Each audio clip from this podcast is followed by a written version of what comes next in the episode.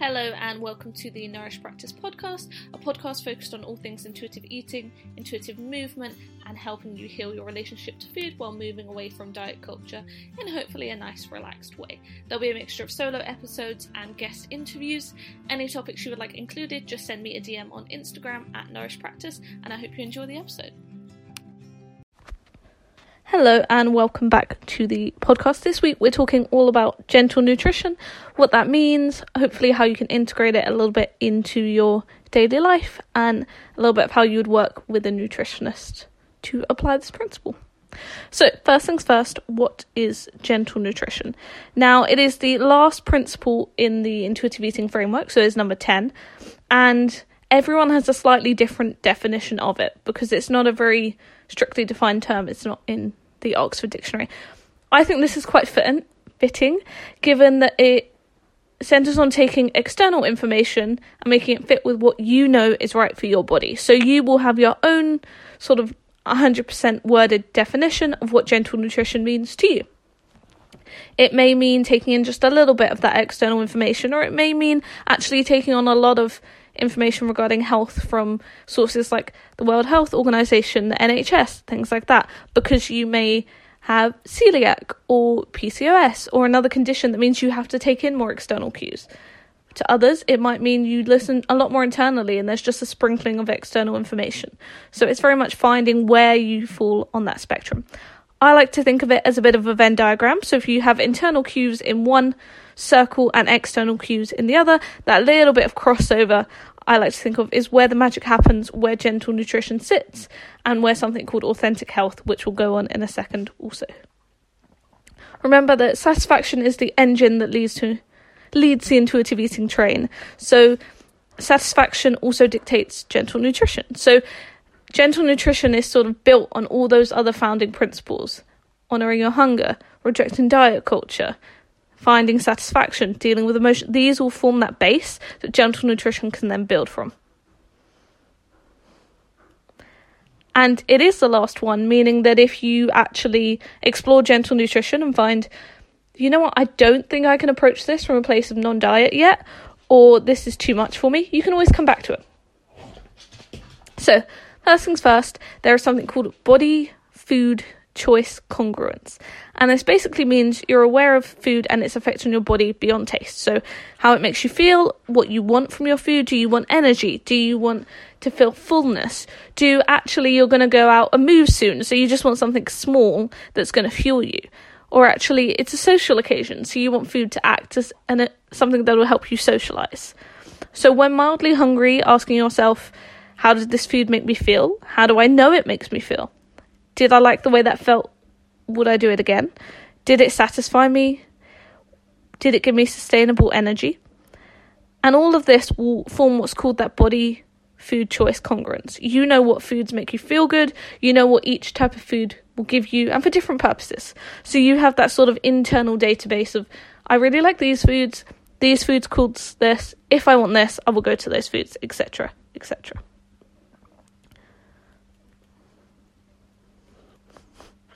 So then what you do is take that internal information and pair it with external information. So using things, like I said, like the NHS, like the World Health Organization.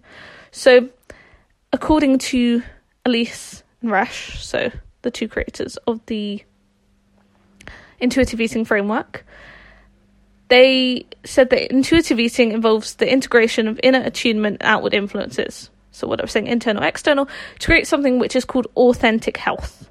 And a healthy eater as someone who eats without a sense of moral inferiority or superiority. So you're not eating quote unquote healthy and therefore you feel better than other people. There is no link between what you eat and who you are. So some questions that might help you sort of see how this works with you is how do you approach information that comes out on social media and the news regarding nutrition? Do you instantly believe it if they say a study has found it, or they have someone with doctor in their name quoting it on the news? If you hear information that a nutritional claim is backed by concrete scientific evidence, I say in quotes, how would you integrate it into your life? Would you make it into a rule that you need to follow every day, or would you try and make a little bit of an effort to integrate it? If you read an article that said you should eat a certain way or people that eat a certain way live longer, etc., and you decide to try it, and as a result you felt really anxious, stressed, would you continue to do it because of those those perceived benefits, or would actually you take a step back and think, mm, will that work for me and my health and my life? So just some things that it's really easy. I say easy in quotes to say, oh well, we're going to move away from healthy and unhealthy as labels and we're going to start to accept all food. That's very overarching. But if you're sitting there watching the news and you're feeling in a good place with food and it pops up and says everyone should be eating a certain way or this food will help with this, that sort of stuff can be quite triggering and make you oh, I have to eat it. And it's knowing if actually you're at a place that you can take that external information, not turn it into a diet, not turn it into a rule, but instead integrate it with what you already know. So, some questions to see are you ready for gentle nutrition? Number one, is nutritional value the only thing you consider when you're hungry? Do you enjoy quote unquote healthy food or do you just think it's something you should eat? Do you eat based on what you fancy or what you think is nutritionally best for you? How often do you crave quote unquote unhealthy food or junk food? And thinking about do you agree or disagree with phrases like, I eat healthy food because I think it's something I should do? I appreciate the value of quote unquote healthy food on my health. I choose food based on how it makes my body feel. I eat junk food when I want to, as long as I don't feel uncomfortable afterwards. I prefer junk food to healthy food without thinking of nutritional value. And we kind of ideally want to be in a place where we're holding little to no judgment when it comes to food's nutritional value. We're just thinking about our body's needs and what we want from the food. That nutritional value is then just something we may take into account later on or as a final step. So, the three sort of main pillars when it comes to gentle nutrition. Now, remember, we're talking tools, not rules, so use them as a guideline if they help you. So, if you think for pyramid, it tends to be adequacy or moderation, lots of different terms for this depending on what nutritionist you ask. Then above that goes balance, and at the top is variety.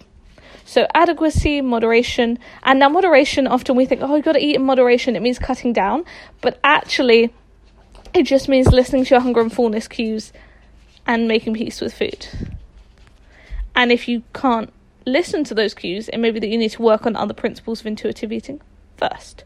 So it just means eating enough, eating to the point where you're full, you're satisfied, you're not under fueling, but you're not eating to the point where you feel uncomfortably full, binge eating, etc. So baseline is are we eating enough? Are we fueling ourselves? Balance. And this doesn't mean nutrient balance for each meal. That would be really, really difficult without being super analytical. But it's over a week, month, year.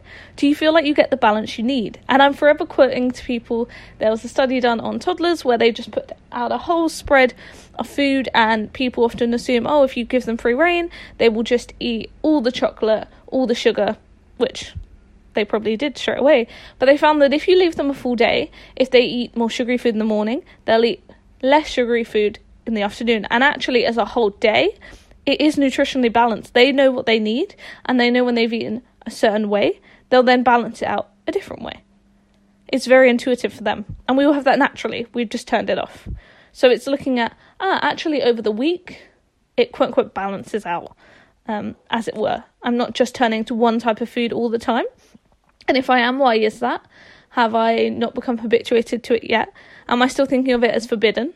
Am I dealing with negative emotions and I'm turning only to my comfort food and I need to find another way to deal with them?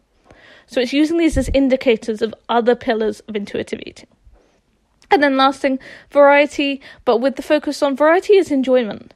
It's adding its different flavors, different textures, hopefully more satisfaction. Not just the abundance of nutrients that come from a varied diet and food source. Dieting often limits the variety of food, so you think of like a low carb diet or cutting out all fats. We're not thinking about reducing, we're adding. Can you add things? Anything you can add. People often say variety of colour. It's a really good visual cue to say, is your meal very colourful? Do you have a range of colours there? So building that variety. So think adequacy, are you eating enough? balance, how's it looking when you take that bird's eye view, and then variety, slowly building and growing that thing, that sort of database of foods you like, foods that satisfy you, foods that fulfill a certain purpose. Notice there's no calories, specifics, it's all big picture thinking, adding, not subtracting, and looking at everything as a whole, not one day, one meal, one snack. And then from there, just a little bit of sort of information, as it were, um, in case you don't already know. So, with gentle nutrition, there is a little bit of working with a nutritionist on how your intake is sitting from perspective of are you eating enough carbohydrates? Are you eating enough protein? Are you eating enough fat? Are you getting the nutritional profile that you need? Depending on various conditions. Again, if you are an athlete, you're going to need much higher levels of carbohydrates than someone who maybe isn't. If you are someone who has PCOS, you might need to eat certain types of carbohydrates. Again, all these things come into consideration. So, first things first, we'll go through the three main macronutrients very briefly. You may have heard it before, it may be some new stuff, and then finish up. So, first things first, carbs. And these poor carbs, always demonized, but carbs are just carbohydrates and they are the body's energy source. So, it's recommended they make up 45 to 60% of our daily intake, roughly. Again, varies depending on your life. So imagine if you're having a low or zero carb diet, that's quite a lot that you're taking out of your intake. Glucose is the main source in the body and for our brain, and that's just sugar. So carbohydrates are just different forms of glucose or of sugars.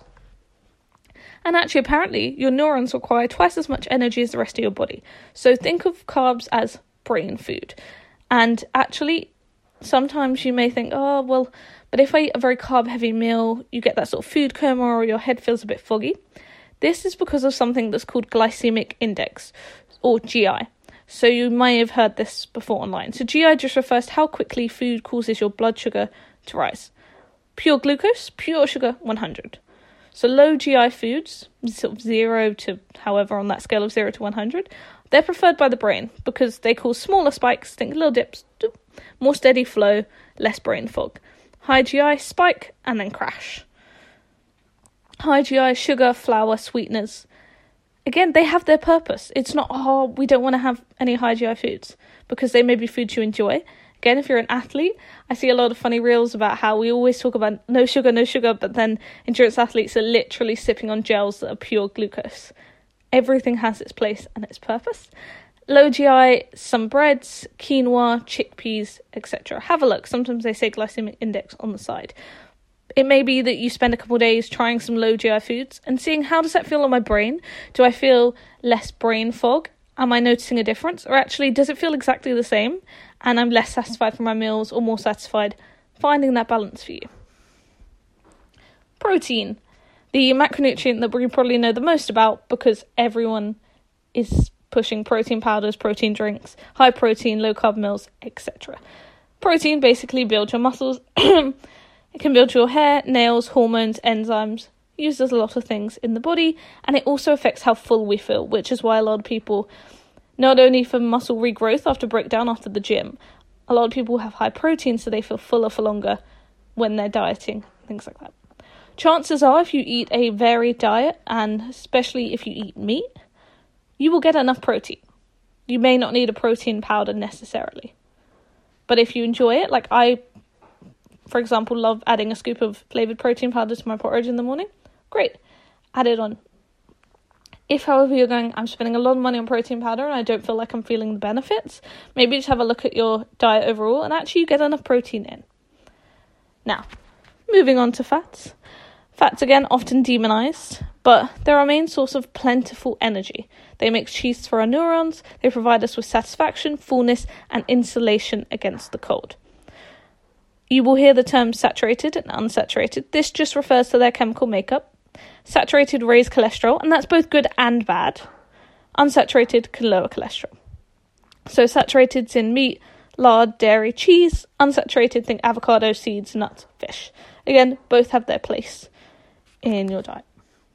So if you hear information like this and it hasn't been super like gram per kilogram and specific, How does it make you feel just hearing an overarching, these are the three main macronutrients? Do you want specific numbers? Is part of your brain going, how much is that in calories? How much is that in percentage? How much per meal? How much? Are you starting to think like that? Or actually you going, huh, maybe I could try some low GI foods. I get a little bit of brain fog. Or, hmm, if protein helps with fullness, maybe I should try and add a little bit. Are you thinking of adding? Are you thinking of trying? Seeing what it feels like in your body, or are you going straight to I need really specific numerical data on this to turn it into a diet?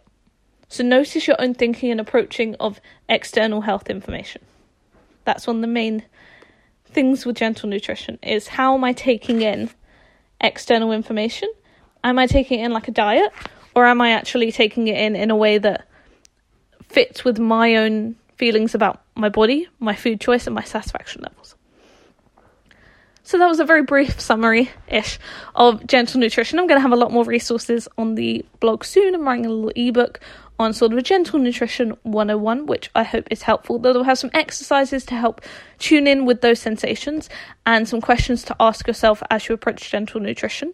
The main thing I would say is gentle nutrition is having the ability to take in that external information and I always laugh because people will say to me, Oh, how much sugar should I have?